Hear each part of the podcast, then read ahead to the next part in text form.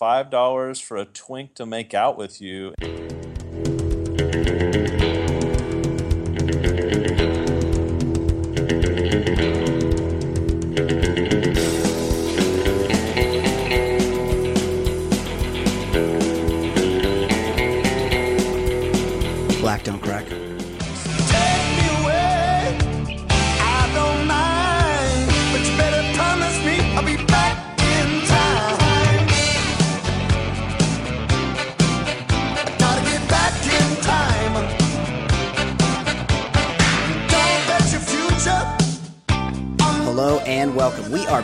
Is the Baller Lifestyle podcast from theballerlifestyle.com. I am once again your host, Brian Beckner. Thank you very much for joining us here for episode 92 of the show.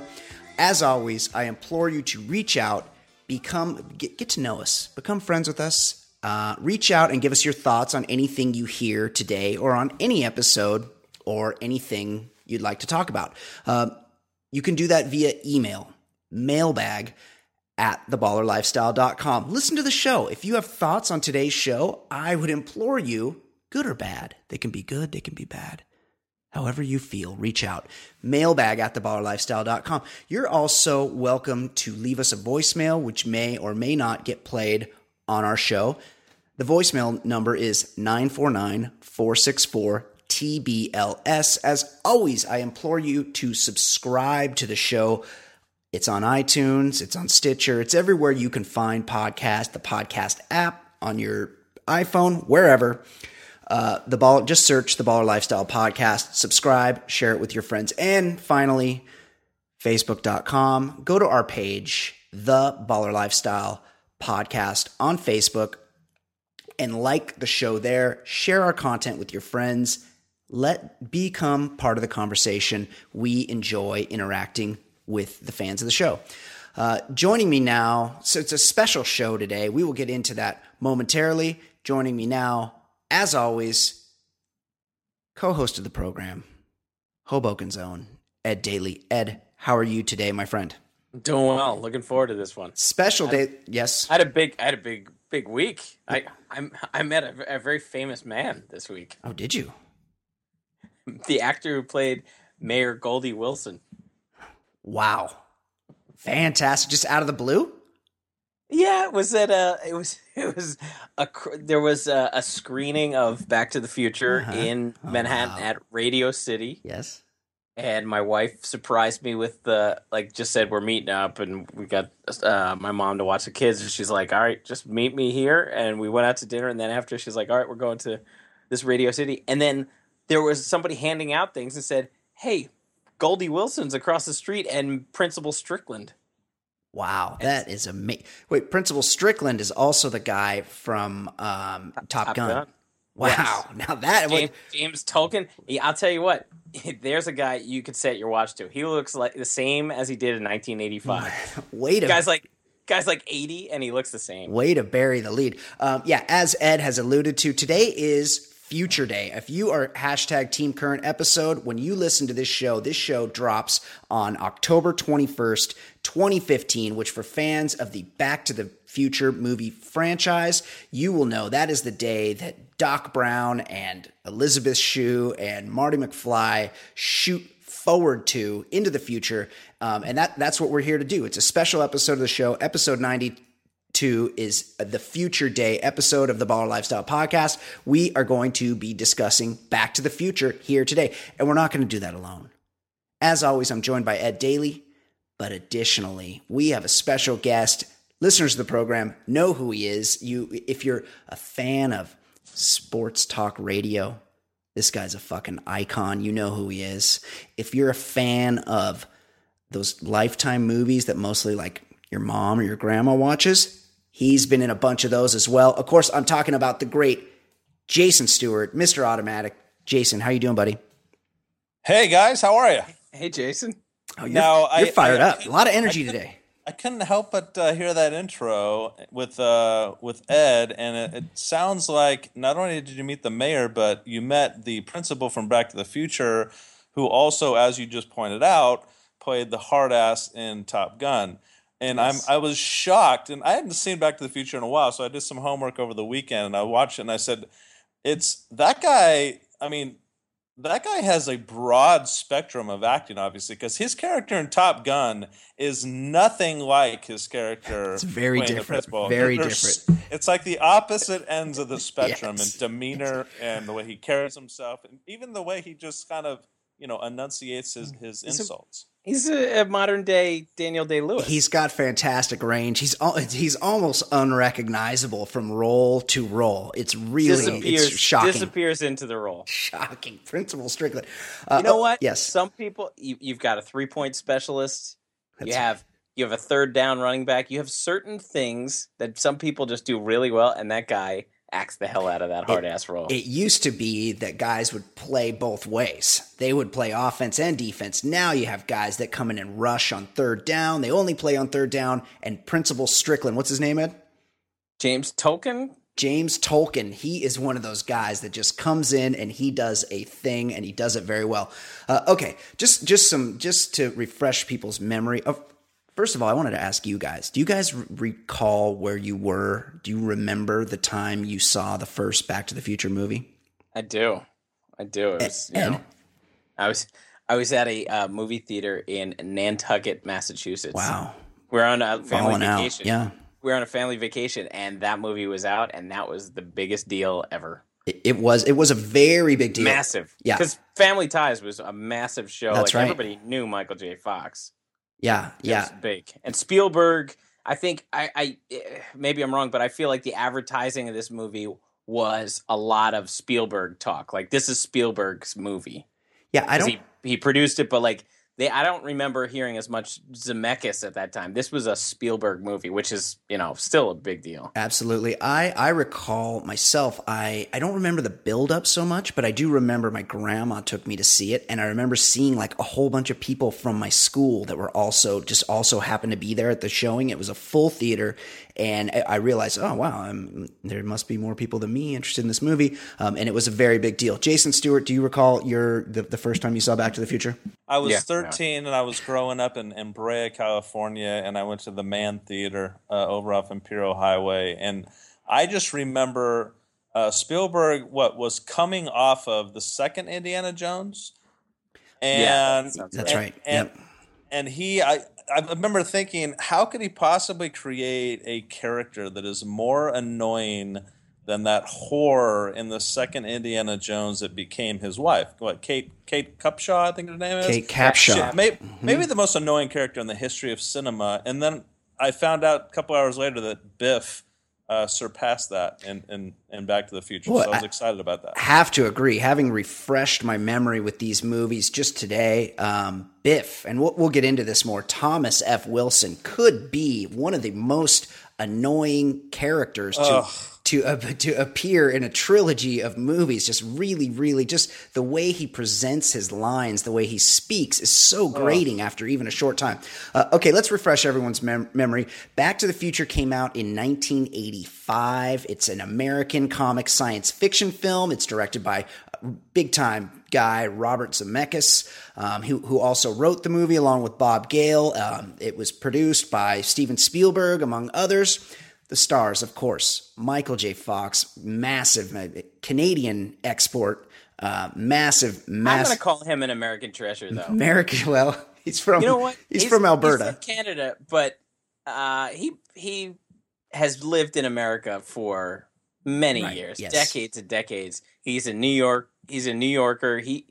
I, He's married I'm to not- an I'm- American. He probably has a green card. He probably has citizenship. He pays. He's paid a shitload of American taxes. That's for sure.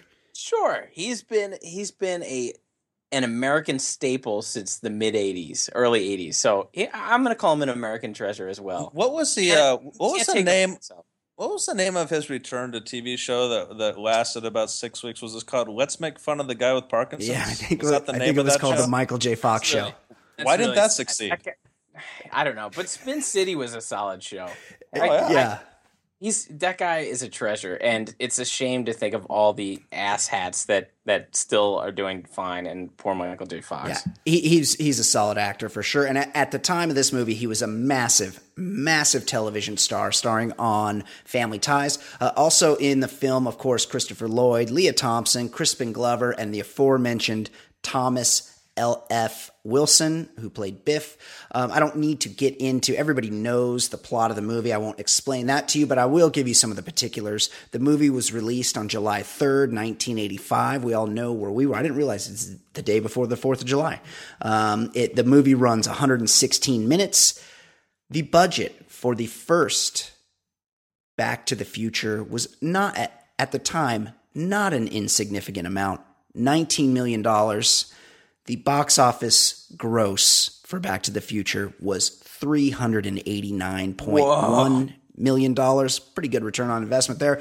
It, it the movie spent eleven weeks at number one and was the highest grossing film of 1985. Well, also I'll just get I'll just go through the whole most of the trilogy here. Uh, Back to the Future Two, which we'll also be discussing today, that came out in 1989. Also, the same all, all the principals were back. Zemeckis directed. The same um, wrote also not, wrote it. Not all. Oh, not all. Oh, right. Okay. Yeah, we'll get to that. Um, uh, it, it- the the it's a sequel to the movie. Most most of the main players are there, although um, George, there's an odd George McFly. Crispin, Crispin Glover does not return, and uh, and Marty McFly's girlfriend is replaced by in the in the first movie she was played by an actress called Claudia Wells. She did not return for the final two movies and was replaced by favorite of the show, someone that we all can agree we were very into at the time. Of course, I'm talking about Zoftig, Elizabeth Shue. Yes. And as we know from um, us doing the Karate Kid on this show, I, I'm a huge fan. Our friend Travis Rogers might be the biggest He's the fan. biggest of fan in the world, yeah. she's got she's got kind of that perfect uh, body type of a late teen, early twenties. Absolutely. De- definitely not thin. Yeah. Just you know, a little meat on the bones. And then I, I need to know this. Did you guys do a little research here? Why did Claudia Wells not come back? Was this a, a movie decision, or or did, did she have? That's a- what I thought. I thought they of a were TV going movie? for the upgrade, but apparently she had a, a family illness. Her mother took ill with cancer and she had to relinquish the role.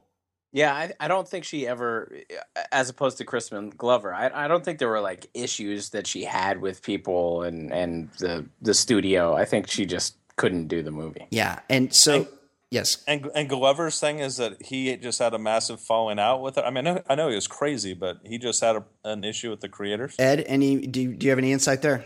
I mean, I didn't do all, all the research on, on his history, but I've read interviews where, uh, on one hand, he didn't he didn't like some of the creative things. I know there were money issues. I know he eventually sued because they kind of used his likeness, That's all true. his characters.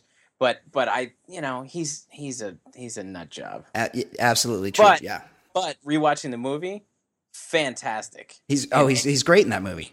He he is he just delivers an amazing performance. Absolutely, I could could not agree more. Um, as to the particulars, Back to the Future Part Two was released November twenty second, a Thanksgiving movie, nineteen eighty nine. That film, so two and three were shot back to back with one budget. So the budget for this for numbers two and three was forty million dollars combined.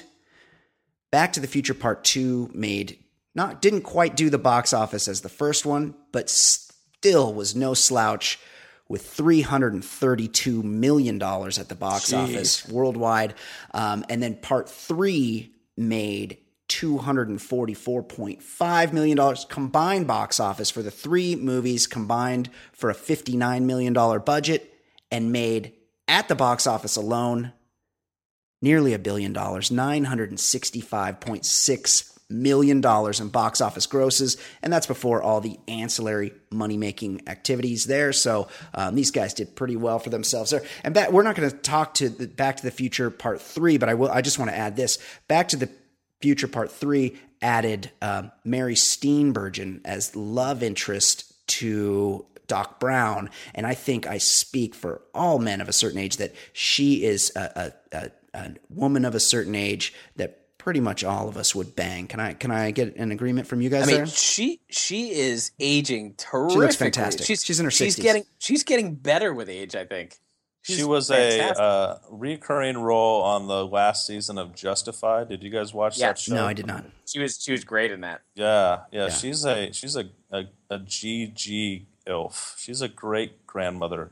Yeah, like yeah, to- she's she's 62 and she looks fantastic. As as for the how how well, let's do a quick how fucking old is this guy for fans of the show? That's something we do here. Christopher Lloyd for the first movie, he was his He was Reverend Jim in Taxi, right right? the the old Christopher Lloyd and the young Christopher Lloyd or the young Doc Brown, the old and young Doc Brown. Not not a lot of difference in age there in the in the um, first movie. Not look looks wise.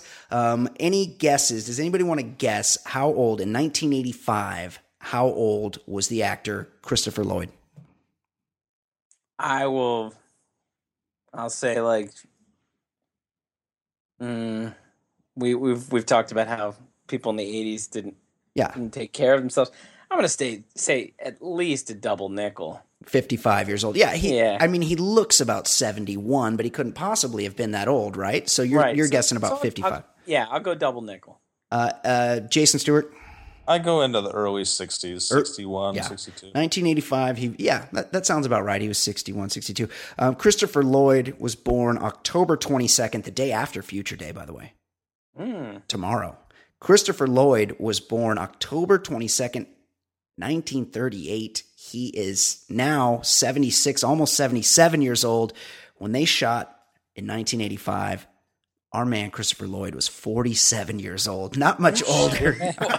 Wait, so when he, he was Reverend Jim on Taxi, yeah he was in his 30s just he was like early 30s. yeah Hell? Yeah, something in the water back then. And and Michael J. Fox, I'll just give it to you. He was he's born 1961, so he was 24 when he was playing the high school age uh, Michael J. Fox or uh, um, Marty McFly in that movie. Uh, okay, some quick trivia. Somebody we all know, or it's pretty well known that that they they originally wanted to play Marty McFly. They wanted Michael J. Fox the whole time, but he was he had scheduling conflict conflict with family ties ties. So they originally cast Eric Stoltz. Yeah, that that just doesn't. Mm-hmm. It doesn't seem like. eh, Obviously, we, we've got hindsight on this one, but it it he's he's a good actor, but he just does not seem the right guy for that role. and he was not. He did apparently did not bring the comic sensibility that they were looking for. But another another actor, and I just learned this today. Another actor that turned down the role of Marty McFly, who could have made it him a much whinier, much less sympathetic character. Ralph Macchio offered the role of Marty McFly and turned it down. I think we all benefited from that. Would you guys agree? Yeah, I I could see him playing Marty as just the big time victim. I mean, look at how he was tormented by everyone in high school. Biff, the Biff scenes would be really sad. also a little odd. It would be probably a good move for him to to not um, put himself in the position to be hanging out with another old sort of off his rocker type, like very, very much typecasting there. Another actor who auditioned but did not receive the role, Johnny Depp. I wonder what that would have sounded like. Johnny Yeah. Depp as Marty McFly. Yeah. Uh, you, you know, Doc, I uh, I I noticed if uh, if we could change the coordinates to the south of France and uh, maybe add a few um, ex, ex, extra um scarves to, to my my look, uh, maybe I could wrap it around my my vest. And uh, instead of ordering a tab, uh, maybe I could order uh, some champagne or something like that. So oh, I can only imagine Marty McFly in that many bracelets. Uh, okay, we also talked about. Um, oh, uh, here's another casting decision that could have been interesting from from our Soul Man podcast. This ties in when Claudia Wells dropped out of the movie as Jennifer. Originally cast to replace her was Melora Hardin the from the later from the U.S. version of The Office, and people from this show will remember she played the sex pot daughter of Leslie Nielsen in the in the great movie Soul Man. She had to replace be replaced though when it was discovered that she was taller than Michael J. Fox, who only goes a robust five feet four. I, I have to imagine that list is uh, is going to be a tough list to if you're a casting director. When you say, "All right, we got to find somebody shorter than Michael J. Fox," yes. Tough. difficult work and a lot of like if you're if you're the director of photography like you he's got to be standing on an apple crate a lot of the time he's got to be like be for perspective he's got to stand behind the other actor very very short um, okay, guys, a lot, a lot ha- happened in these movies. A lot of things that um, that need to be discussed, and I'll, I'll, I'm just going to throw out some questions, see what you guys think. Um, th- this is this is something that's gotten a lot of run over the years in the first movie, Marty McFly, his mother, he falls out of a tree. His mother, or he gets hit by a car after his dad falls out of a tree. He, he's his mother takes him in, and she immediately falls in love with her own son. Later in the movie, Marty McFly, as as a ruse, suggests that he maybe try to um, be a little be a little too friendly with his mom to sort of put her off. Of course, that that backfires against him. But I need to ask you guys: Is there? Can you guys imagine a scenario ever where your suggestion would be like, "Hey, maybe I try making out with my mom on this one, guys"? You you have to think that there was a lot at the cutting room on the cutting room floor because that should that's got to be way down the list.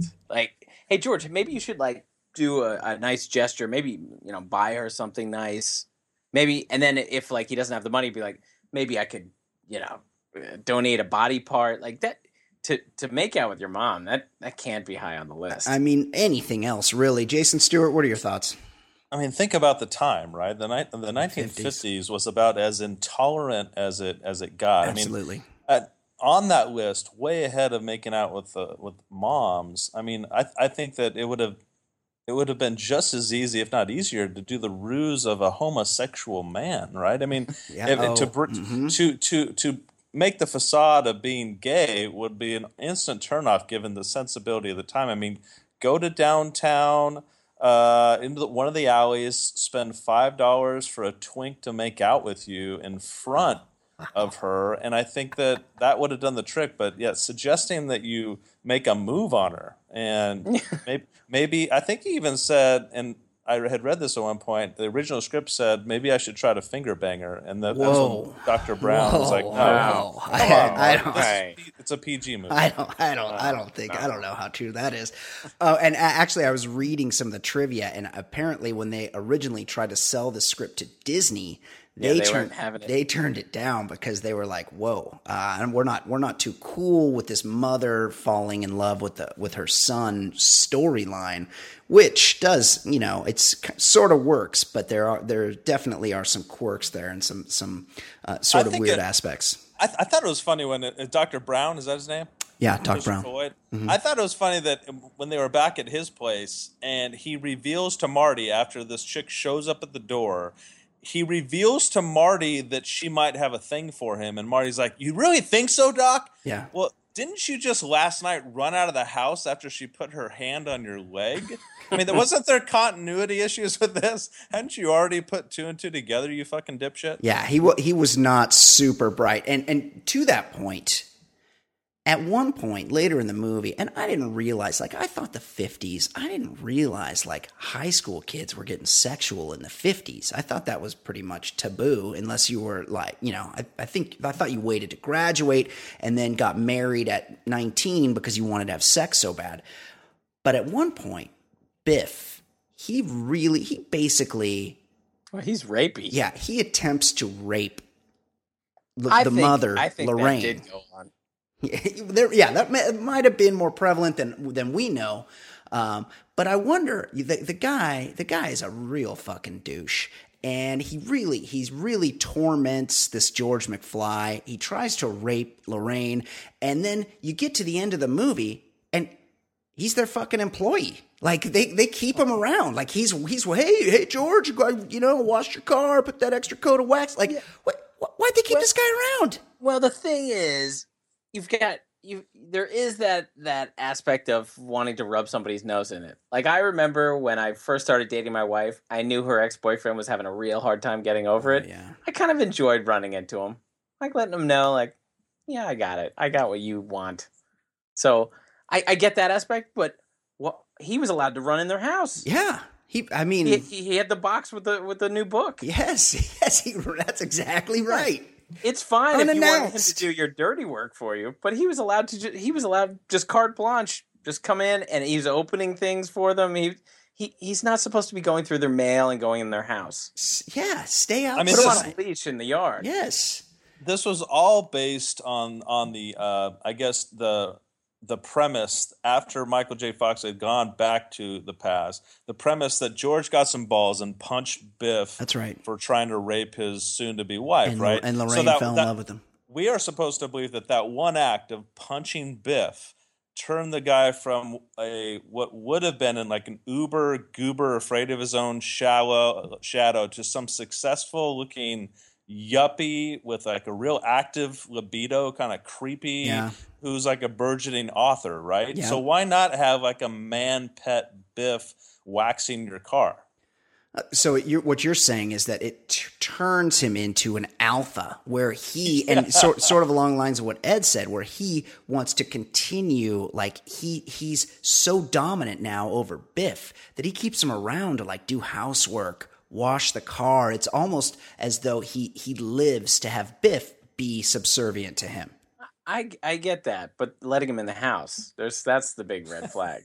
Yeah, I, I and because you you know people when life beats them down, like if they're kind of a, a thuggish, rapey guy, life beating them down is not it's not going to make them less No. rapey. No. Uh they're they're, they're going to be angrier. and and and Biff shows as much. Like that's his sociopathic tendencies are still there. Maybe if you hadn't held kept him around, he wouldn't have uh, he wouldn't have turned out to to be the Biff he was in part two.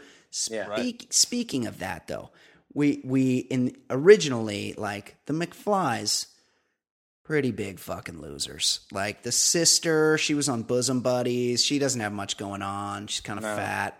The brother, he's a real loser. He's he's you know balding, still lives at home. Not much happening there. George is just he's just a beaten down man. Like things are not happening for him at all.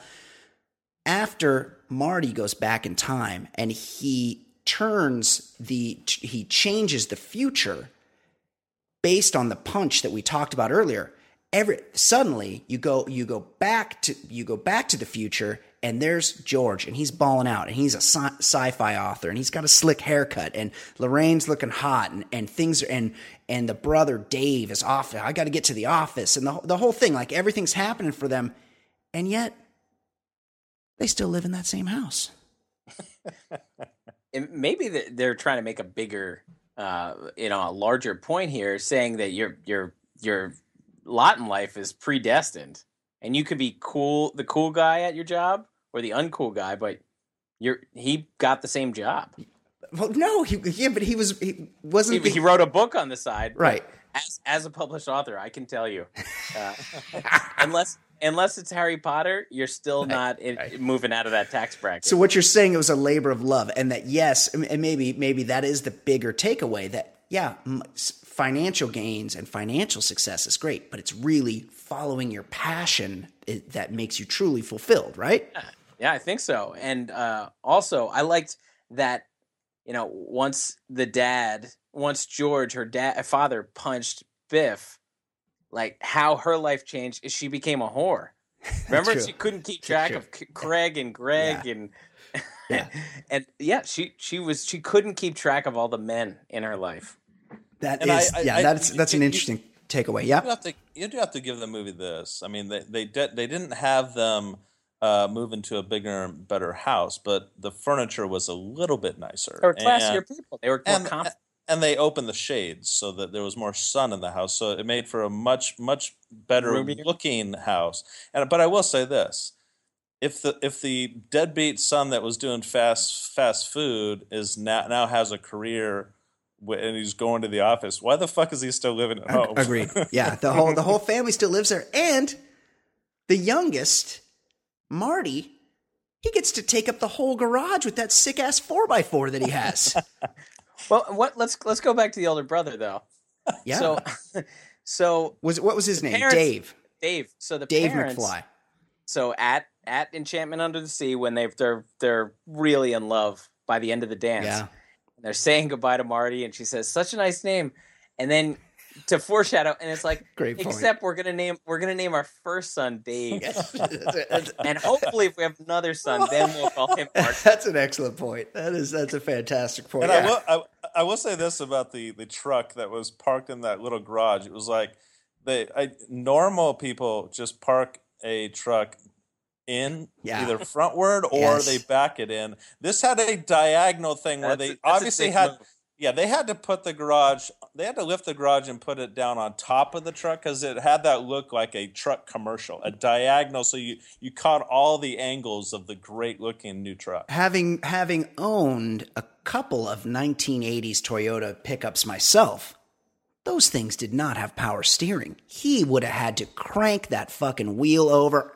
It would it would be making a loud noise, and he'd really have to feather it back and do like a hundred point turn to park it in that way. Like Marty is a real asshole parker. He took he took Yeah, up the whole didn't- he- garage. He, didn't even allow for like a lawnmower could fit in there. Nothing could fit in there. He took Yeah. up the entire garage with his four x four. Um, we we Well, he didn't park it. You know what? We can't. This might add to the lore of Biff being an asshole because That's he was the one taking care of the truck. That's like Marty true. just learned about it, so I'm not going to blame Marty for the parking job. Oh yeah, Biff Biff could have done it for sure. I'm I'm just shocked that a kid would be allowed to park in the garage when I when I lived with my parents. I and I drove. I was fucking on the street. Like I couldn't even get. I might drip some oil in the driveway. That's like just not even allowed. Um, we we talked about the the technology in this movie. It's a little sketchy. He's he's Doc Brown's using a DeLorean. There's it's somehow it's plutonium powered, which is not very safe. There's there's a flux capacitor. The flux capacitor is really the key to time travel, but we don't get a real good sense of what it is. Can you guys what what is your guys' takeaway? What do you guys think? How do you how, what is your understanding of the flux capacitor? Uh, well, I wrote that column about about uh, last year about what needs to happen in the next year for us to make Right. future day realistic. Plutonium powered vehicles. and I received death threats because my inability to grasp how Mister Fusion works. So I remember I'm this.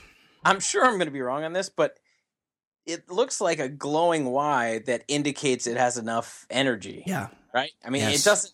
It doesn't do. I, I. It looks like it's like a gas tank for plutonium or Right. for. It's a, it's, a, it's a gauge of some sort. It shows you how much power you have there. Uh, I, don't, I don't know how he would have harnessed that plutonium, but that is that car would be just a, like a radioactive. It would probably give cancer to anyone it got near. Back to the Future Four, but like, Doc, why do I have three new fingers Yes. this morning? I'm like, Doc, you're a doc, right? How, wh- how come I have this many balls? I thought like two was the requisite amount. I have I have seven, and a couple of them are the size of grapefruits. Help me out. And if I had to explain what the flux, flux, flux capacitor is to like a blind person that's that's listening to the movie, oh yeah, I would I would I would say it mostly compares to I don't know if you remember this. I know they had a lot of these on the East Coast. Ed, those miniature antique like space heaters that people would put into their Yes. bathrooms Yeah. in the winter, and you and and the the actual burning wires were not mm-hmm. only visible but transparent. Like you could reach in and and and burn your fucking could- hand you off. could which light I'm a sure cigarette a lot on of one. I'm sure a lot a of joint. toddlers did back in the day. Oh, absolutely. and that's But- but, uh, staggering of house fires, right? Oh yeah, those those killed so many people because they had basically had exposed heat elements that would like catch blank. People would put them next to their beds, and a, a little bit of the sheet would fall off the bed and catch the bed on fire and kill the person in the bed. And that was, you know, eight to ten inches away from Marty's head Right. in the car. And those things were ten watts. Like this this flux capacitor was like what? How many millions of watts? It was so many gigawatts. Like yeah. Uh, I, I just don't feel like that there there was a safety concern, and I, I feel like OSHA would have needed to get involved at some point. Right. Yeah. It- they they only could have made a few missions before people would start sniffing around. I want to move on to the second Back to the Future. After all, that is when they go to. That is what when Future Day occurs. That is the Right. day they go to in the second Back to the Future. Also, Back to the Future One, the original Back to the Future, is a pretty good movie. It's it's a, it's a, It holds up very well. it holds up. I've shown it to my children. It doesn't, you know, they don't get bored. They like it. It's really, really a special movie and will be remembered forever. Back to the Future 2, on the other hand, is a turd. Um, what, a- any more thoughts on Back to the Future 1, the original, before I move on to Back to the Future 2? Jason Stewart. Oh wow! Um, Back to the Future One, I will say, uh, though it does kind of hold up and, and conceptually, and it was an original idea. Yep. and for its time, I think was way ahead of the curve um, with uh, special effects. It's still uh, looking at the- the one thing that's very dated about it when I see it today is just how cheesy those special effects were, and it took so much so that it's kind of laughable. But I will give it credit for its story. It was it was completely original, and though it was so corny and the lines were ridiculous, um, I really was I really was into it when I saw it the other day for the first time. I don't, and I don't know how long. Uh, Ed Daly? Excellent, excellent movie. Yeah, it, really is. It is. It is a very good movie, and uh, but I will say this: in in light of the times we live in, Doc Brown like negotiating deals for plutonium with Libyan terrorists, like not cool. Like you know, we those guys are scary, and we should not. And how'd they get into this country in the first place? Like. 1985, they didn't build that wall. I, I just, I, I was a little concerned about that. I thought maybe I will say this: those, those terrorists, that either that movie was way ahead, ahead of its time, or terrorists right now in Afghanistan have not improved their look or their vehicles. They still, Yeah, they still, still drive the exact same Yeah. thing and look the same Vol- way. Volkswagen buses with guns mounted to them. You can set your watch to that terrorist look. Yeah. it's it's amazing. Well, they, uh, nothing else about them has evolved in 5,000 years, so um, that, that doesn't shock me. Uh, okay, Back to the Future 2. A lot of things happening, and a lot has been made um, about, and Ed, Ed wrote a fantastic column about this last year on the site, ballerlifestyle.com, um, about things that would need to happen to come true for, for, for the, um, the technology in the Back to the Future world to come true for future day.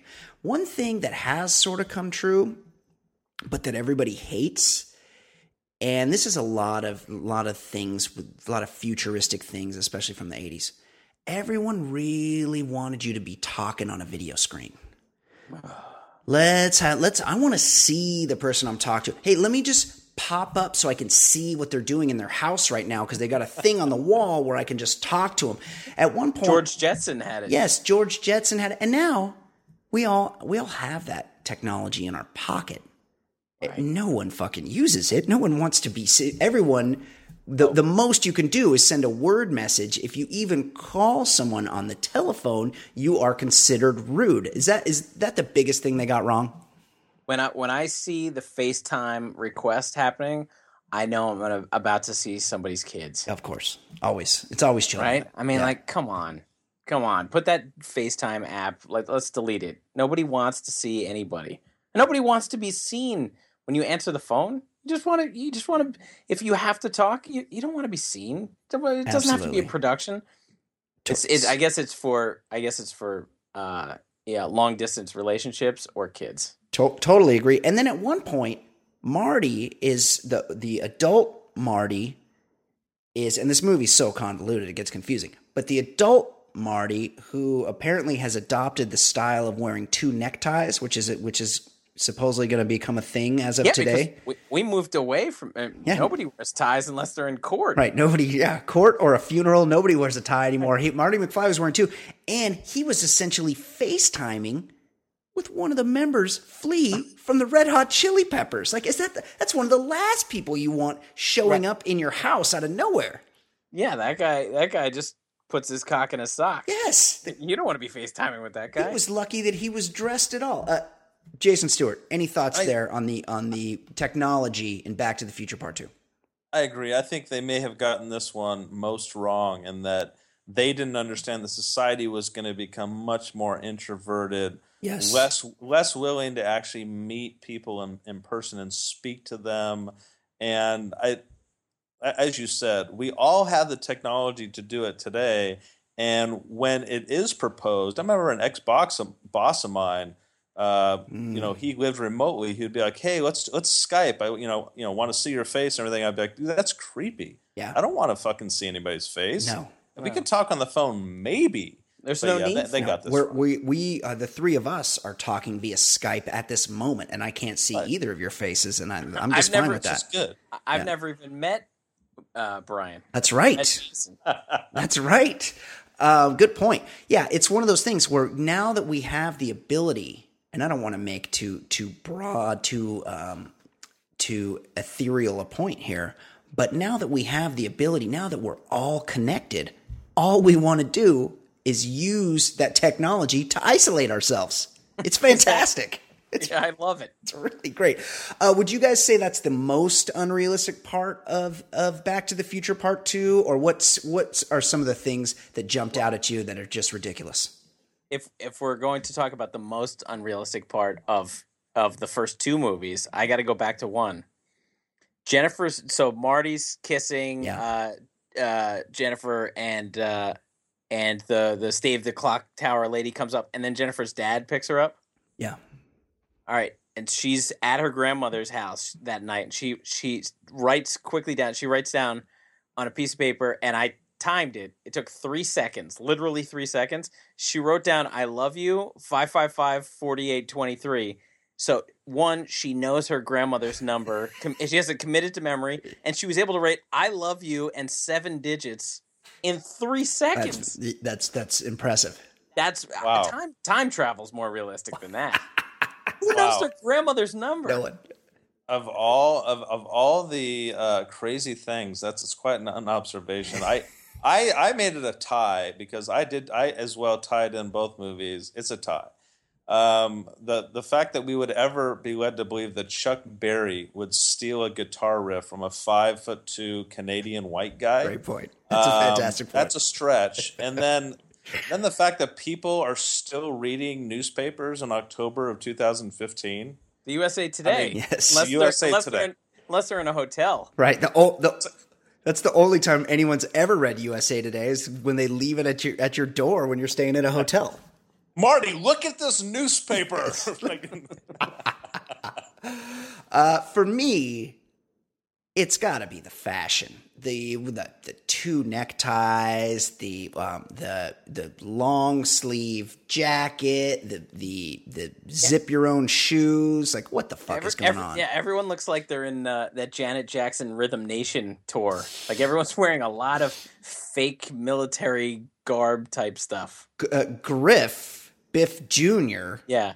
Or yeah, Biff Jr. He, he's got some weird helmet that's like corrugated on the top. I, I don't know what Oh, yeah. the fuck's going on there. Yeah, some of the kids were wearing colanders on their heads. Yeah, they look they look like they, they could be in sprockets or some kind of krautrock outfit. Very very odd style of dress. I and mean, do you do you really need a, uh one size fits all jacket? Why No. can't you just try on the jacket that fits you? Why do you need to get one large one that fits to size? I do. I do think it's it's not happening, but it would be pretty sweet if you had shoes that just took care of themselves. yeah, would that would that be the one thing that you that that Back to the Future Two presents as a, as a future regularity that you would choose, Ed? I mean, Mr. Fusion would be cool. That's pretty although, sweet. Like like I said, I got a death threat for getting it wrong. So I Yeah. I don't know I if it's powering your car with garbage. That's that's a pretty cool thing. Yeah, I'll, I mean, he powers it with like a banana peel and half a Miller High Life. Uh, who in the fucking who in the McFly household? That's got to be Dave, right? That doesn't finish his beer. Of course, Yeah, Dave Dave just feels that part, or maybe it's one of uh, uh, what's her name's three boyfriends named Craig, Greg, or good point. Good point. And she, The one yeah, go on. Go ahead, I'm sorry. No, I was going to say that the the invention that that I I hope will come true if it doesn't exist somewhere in this country right now is they walk into the 80s cafe and Michael Jackson is verbally telling the customers the specials and the the menu items. I, I would just want that just I want the chance to to speak to Michael the menu giver and say has he tried that Chinese dish, the cream of some young guy? Oh, wow, wow. Good, good one there, Jason. if we're if we're telling old Michael Jackson jokes, Yeah. what Yeah. what does Michael Jackson and Campbell's soup have in common? What's that? Both come in small cans. Mm. Yeah, just just putting it out there. That was terrible. That, that was like terrible. that was like the Max Headroom version of Yes. Michael Jackson, but it also was. It seems like they hired a Michael Jackson impersonator. Like that was not. They didn't get the real Mike Jackson to do that. He was busy. There's Yeah. no way he was he was already at, at that point. Back to the Future Two, 1990. He was bonkers by then. yeah. Yeah. That's for sure. I mean, Thr- Thriller was a long time ago by 1990. If if I think yeah, 1990 was black and white that he did with Slash, right? Yeah, that was uh, that was that was in his Macaulay Culkin stage. and and Magic Johnson. Magic Johnson was like the was like a pharaoh in one of his video, videos, right? Behold, Yeah. Something that always, something that, a plot point that basically drives the entire movie Back to the Future Part 2. It's, it's how the movie starts. It's how Back to the Future 1 ends and Back to the Future 2 picks up where Back to the Future 1 left off. Of course, they had to reshoot all that because they because Lizzie Shue replaced the other chick that played Jennifer. right? But the whole issue was we got to go back to the future because we your kids, you guys get married, you have children and your children are dipshits. Why could Doc Brown not just say, "Hey, just letting you know, your kids are dipshits. Your son is about to go to jail cuz he's an idiot." What I'm going to do is I'm going to go I'm just going to run back there real quick. You guys hang here. You guys are good. Just take her for a ride in that pickup. I'm gonna head back to the future and I'm just gonna like kick your kid in the shin, like trip him, like do that thing where you kick one, you come up behind him and you kick one foot and it and it whacks Oh, yeah, into the other leg. themselves. Yeah. And then, and then he won't have that meeting with Griff and it'll all be good. But instead, he has to ruin the entire space time continuum by bringing people. He, he roofies Jennifer, poor Jennifer. And then what's he do? He, he lays her down in an alley. Oh, she'll be good here. Let's throw her on these boxes here. Uh, you guys have any concerns about about that plot point? There, there is a there is a, a problem in that he he he puts them through a lot, and I guess he probably ruined their their evening at the lake too. Yeah. I mean, Yes. Marty was about to get some new truck sex that night, and he got nothing. Well, it's very confusing because does time because they can all, they're going to go back to before then.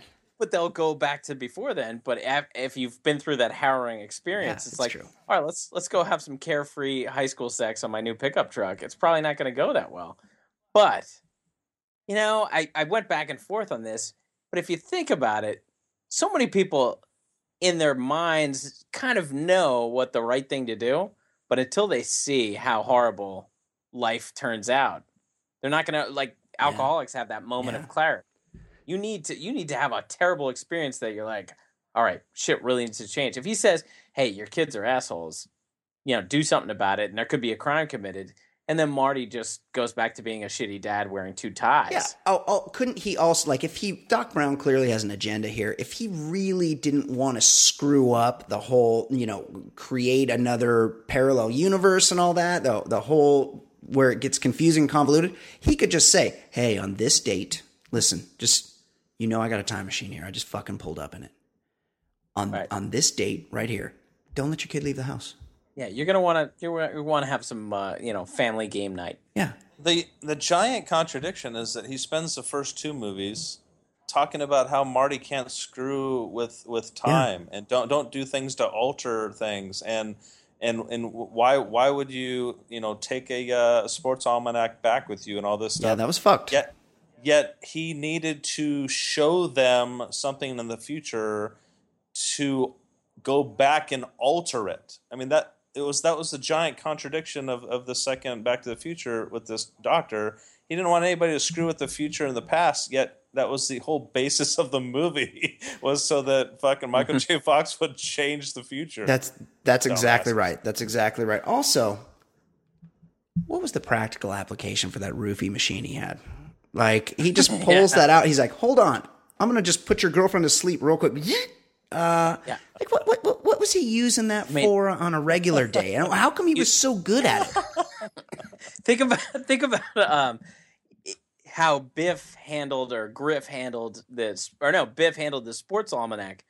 Think about if that thing fell into the wrong hands. Like if Sebastian Janikowski got a hold of that That's right. machine. That's right. That's that's even more dangerous than the time machine. That's hey, listen. The sport, the sports almanac just makes some assholes rich. This thing, it, I mean, what if Cosby had that thing? Oh, I mean, he basically I- did. Can I throw a little bit of rationale in that maybe he had to do it? It had something to do with Einstein. The dog. That he needed the dog to be under for periods of time. I mean, you Oh, could, but you could. Poor oh, Heine. Oh, oh, it took me a minute to see where Jason, Jason Oh, Stewart, no. as always, going to the worst possible place.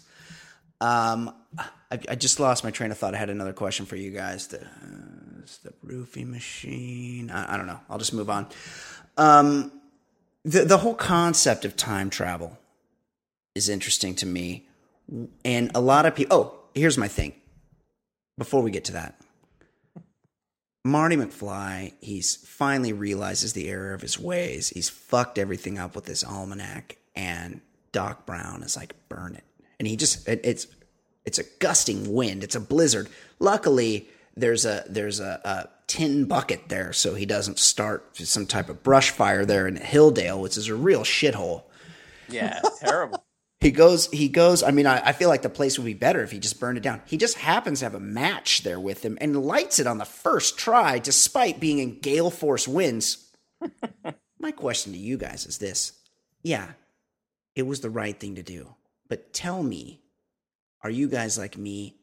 You might have just looked at a page and maybe memorized that Sergey Bruguera was going to win the 1996 French Open and maybe put a bet on that or you know some fa- find just a couple odd things that you may, maybe didn't need the whole book but maybe you could Right. find a couple bets to set yourself up for life with A- a- any thoughts there ed daly Oh, totally agree. That, that's that goes back to the first movie when he only gives himself ten minutes to save Doc. great point Why not give yourself a week? Be like, Yeah. well, half an lay hour a few, lay a few bets, double down. Yes. You know, all of a sudden, th- this life tra- trajectory. I don't. He doesn't turn into Biff with the mega empire, No. but in a week, you could you could do a lot of things. You could ace a few tests. Yes. You know, th- you could just do a few things that would make it perfect. a little seed just money. a little taste. Yeah. a little taste. uh, just a just a little uh, uh, uh, uh, jason stewart your your thoughts That that whole scene to me was was ridiculous. Yeah, wh- why did he need to burn it at that juncture of time in that little uh, sh- uh, sh- pail? And where did he get the matches? That yeah, that that was that was disturbing to me. And hell yes, I am sneaking a peek or tearing a couple pages. I mean, he had no problems tearing that page with the uh, doctor's address out of the, the phone book. Remember that? The Yeah, phone book absolutely. restaurant. That was kind of mean- a dick move. yeah And they, he he didn't even hide it from the uh, the restaurant owner. He's like he just basically just showed it to him. What an asshole! yes that was Right? fucked and he was up trying to not even order any food. Yeah. Right, that's yes. He just wanted Yeah. a tab. Uh, guys, I I misspoke.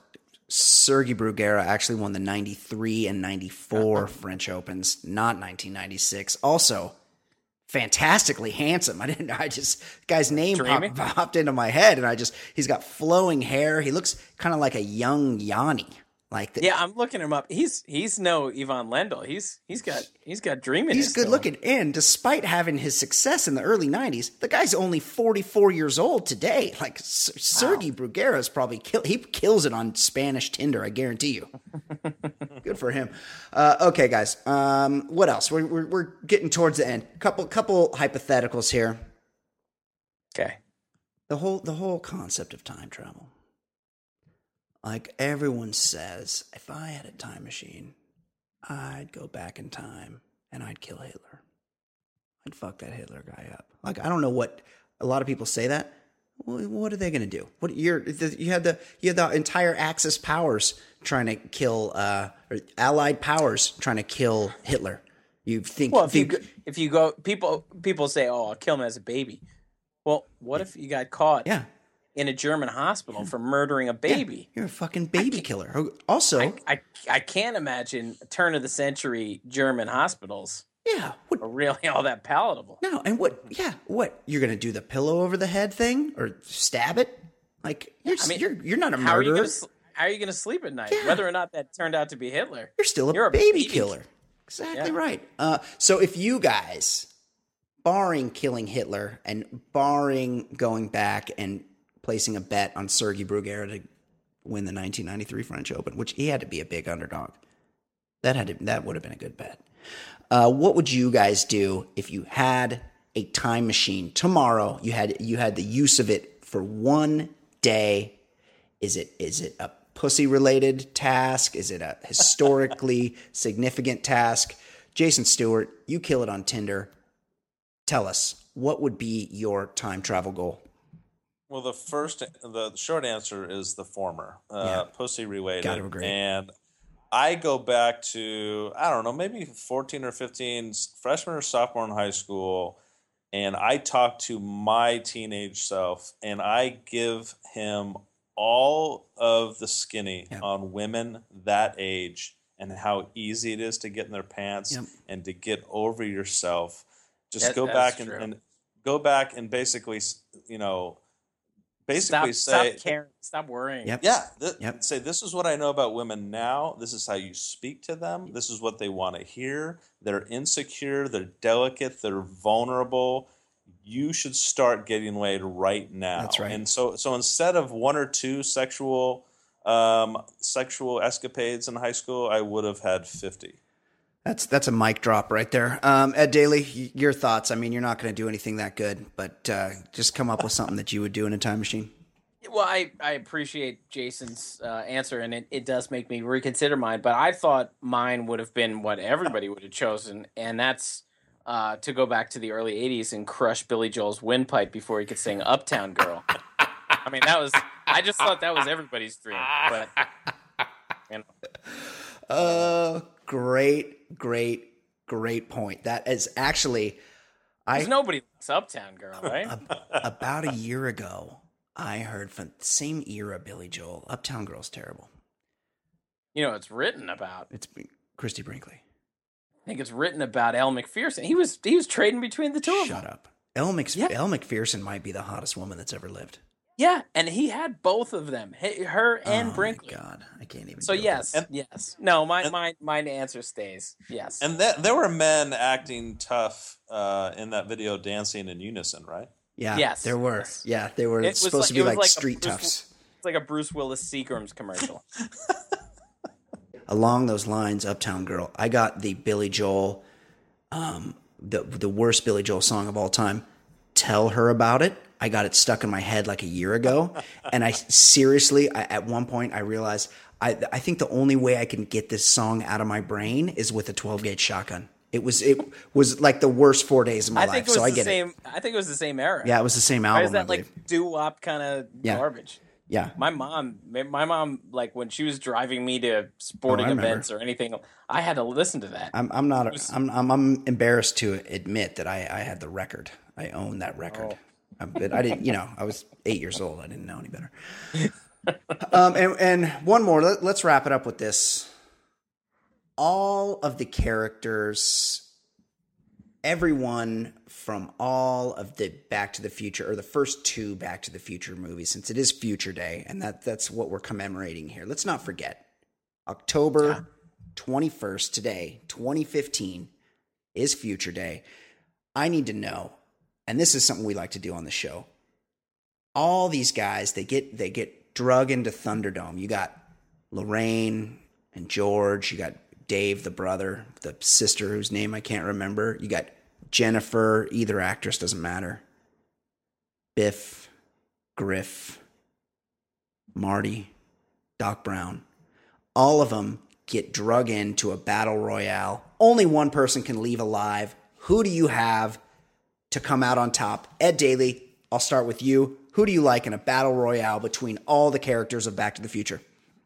Yeah, this this is a tough one because you could say, well, Biff is a big bully, but I mean, he got he got clowned by the the, the school nerd George McFly, so he's not going to last. He's he's you know glass jaw. And then I thought about Principal Strickland because that guy thrived on anger, but where I'm going, Doc Brown. The guy hung off a balcony. He took an electrical surge that would kill any man on earth. And he was on his feet and celebrating seconds later. That guy is tough as hell. Nobody's destroying that guy. Great point. He would be tough to kill. Also, he's 47 and he looks 79. Like he's been through some hmm. shit. Right, that's true. He's got he's got he's got he's got a lot of life experience to draw draw from to look that way at 47. Totally agree. The the the floor is yours. Jason Stewart, who do you like? So we, we talked about uh, at the beginning here that uh, the Biff character might be the most annoying character, the anno- most annoying acted character in the history of cinema. You really want you want to kick his ass by the end of the the sequel.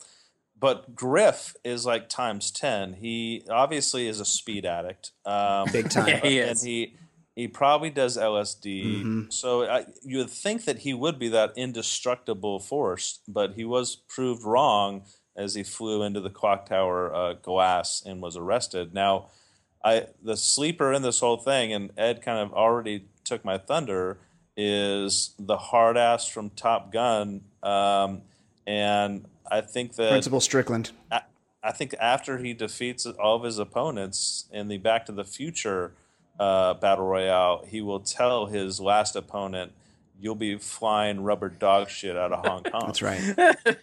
yeah, I mean, he does just thrive on rage. Yes. So there, there is that aspect of it. And and don't don't forget Goldie Wilson. Mer- Guy was living in a he was living in a lily white town. only black, guy. And he became the mayor. So he he clearly is a uh, a smart, clever guy strategy wise because I don't know if there were more than one or two black people in Hill Valley besides Goldie Wilson. I know that family that Marty snuck in on that was is, was in his old house, but you don't you didn't see black people. So Uh, by, by the way, how about that stereotypical scene? Yeah. As the as the as the neighborhood goes to Mhm. shit, Who lives there? and it could not get any Mhm. worse. There has to be, of course, a black family. Great point. Because it has to. It, nothing could be worse than that. Racism. Racism. Oh, one thing I will say about I mentioned at the top of the show that I met Goldie Wilson. That guy looks like he's about. he he looks like he's about forty five now. Forty. Black don't crack. He is. He is. He de- he, he looks very young. Like the God bless the, him. The image. The image for the Goldie Wilson for mayor thing where he had the big gray afro. Like he doesn't look old like that at all. And this is thirty years later. He he he's a, a good looking older man. God bless him. Um, my choice for the winner of the battle royale is um, Terry, who owns Western Auto. You'll you'll remember him because in the fifties he fixed Biff's car when it got loaded up with horse manure. And he he really ripped him off on the price. It was like three bills, which is a shitload of money for the 1950s. But then he shows up again in the future and he's trying he's like trying to get um, Marty to like sign a petition or he's trying to give him a flyer or something. And I ch- Wow. I challenge you. I don't care. Freddy Krueger, Jason Voorhees, Mike Myers, I challenge you to find a more disturbing looking movie character than Terry, the owner of Western Auto. And to add to add to the the fear, the scariness of this character Oh yeah, that guy is scary. played by Charles Fleischer, the guy who did the voice of Roger Rabbit, who is in Oh, himself sca- one of the scariest human beings on this earth. And if you don't believe me, watch the movie Zodiac, where he takes uh, Jake Gyllenhaal into his basement. Oh, he's so scary. Very scary. I like Terry, the owner of Western Auto, as to, to win the battle royale. He's capable of anything. He's so scary. He is. That's a dark. He's got horse. that dude. crazy, crazy bald hair. What's going on? His- on the- his hair looks like it's like it's a Lego man's hair or something. It's just very, very a lot of hairspray there. Very scary. And the whole second movie, I read a thing where the the they pioneered industrial light and magic. This was the first movie where they were able to use some sort of technology that made it seamless to have the same actor play two different characters in the same shot. And this, overall, Back to the Future 2 is a terrible movie. Dog shit. It's really, really shitty. It's hard to follow. It's hard to understand. The performances are weird, but most of all, the makeup is weird. Everybody, like Michael J. Fox, plays his whole family. He plays his daughter, which is super creepy. That is Awful creepy. scene. He Awful he scene. plays the older version of himself with a, a lot of that like rubber cake makeup on. They all have like weird rubber masks on throughout. Like the technology was not there in terms of making there, there was no Benjamin Button work style done on this movie. And it was very, very off putting throughout to see these people in this weird makeup. Would you guys agree? Agree. There, it, this movie was was odd from start to finish. Uh, three, we, we we talked about it uh, off the off the air, but three is is a, a nice enough western standalone. It's a, but it's a cute movie, standalone movie. one is excellent, but two is is an odd movie. Just a lot of weird visuals. It was was trying to get a lot accomplished in a short yeah, a of time. weird transition between one and three. Um, and of course, yeah. the, the reason why two is getting uh, i- is getting a lot of um, publicity in the sports world is, and I can't believe we haven't mentioned this to now, is that what's the team that wins the World Series?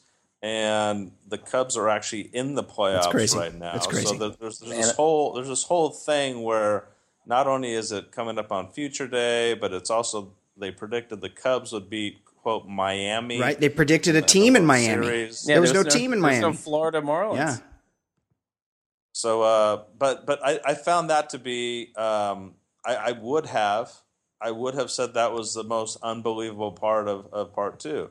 If we were doing this six months ago, I would have just as a joke, you know, tried to placate our sports listeners, uh, done the old, you know, it sound out of all the time travel and the flying cars, the Cubs winning the World Series Yeah. is the most unbelievable. And I would have had a big laugh. There you go. it. But, but but who's laughing now? Huh? That's right. Jake, Arri- Jake Arrieta's laughing. that's right. You- well, I mean, they're down 2-0. Yeah, the Mets okay. are laughing right Yeah, they're down. I mean, they're Daniel Murphy's laughing. they're they're in a they're in a pretty big hole as it is right now. Uh, one more thing, I, I I think I'd be remiss the presence of Huey Lewis in these movies. Uh, Huey Lewis on the soundtrack, eh, doing cameos. At one point, and Ed Daly, I know you know this part. Huey Lewis is like judging a battle of the bands, or he's it's not a battle of the bands, but he's like trying to like. I think that's what they call it. Although Yeah. it seems like it's an audition. it's like an audition to like play the dance or the something. drummer, yeah. and Marty's band, the Pinheads, he's Huey Lewis says, "quote You're just too darn loud for playing at the battle of the bands." which was ironic at the time because he was a big rocker. he's a big rocker, but he was a pretty like safe, soft rocker in the pantheon of 1980s rockers. Is there anybody softer than Huey Lewis? Jason, I can only. yeah, Yeah, go ahead, Jason. Jason Stewart, you go ahead. well, I mean, it's kind of a tie between uh, Paul Waite, uh, uh, who's saying "Missing You," and Richard John Marx. John but- Waite. John Waite, Yeah, whatever it takes. yeah.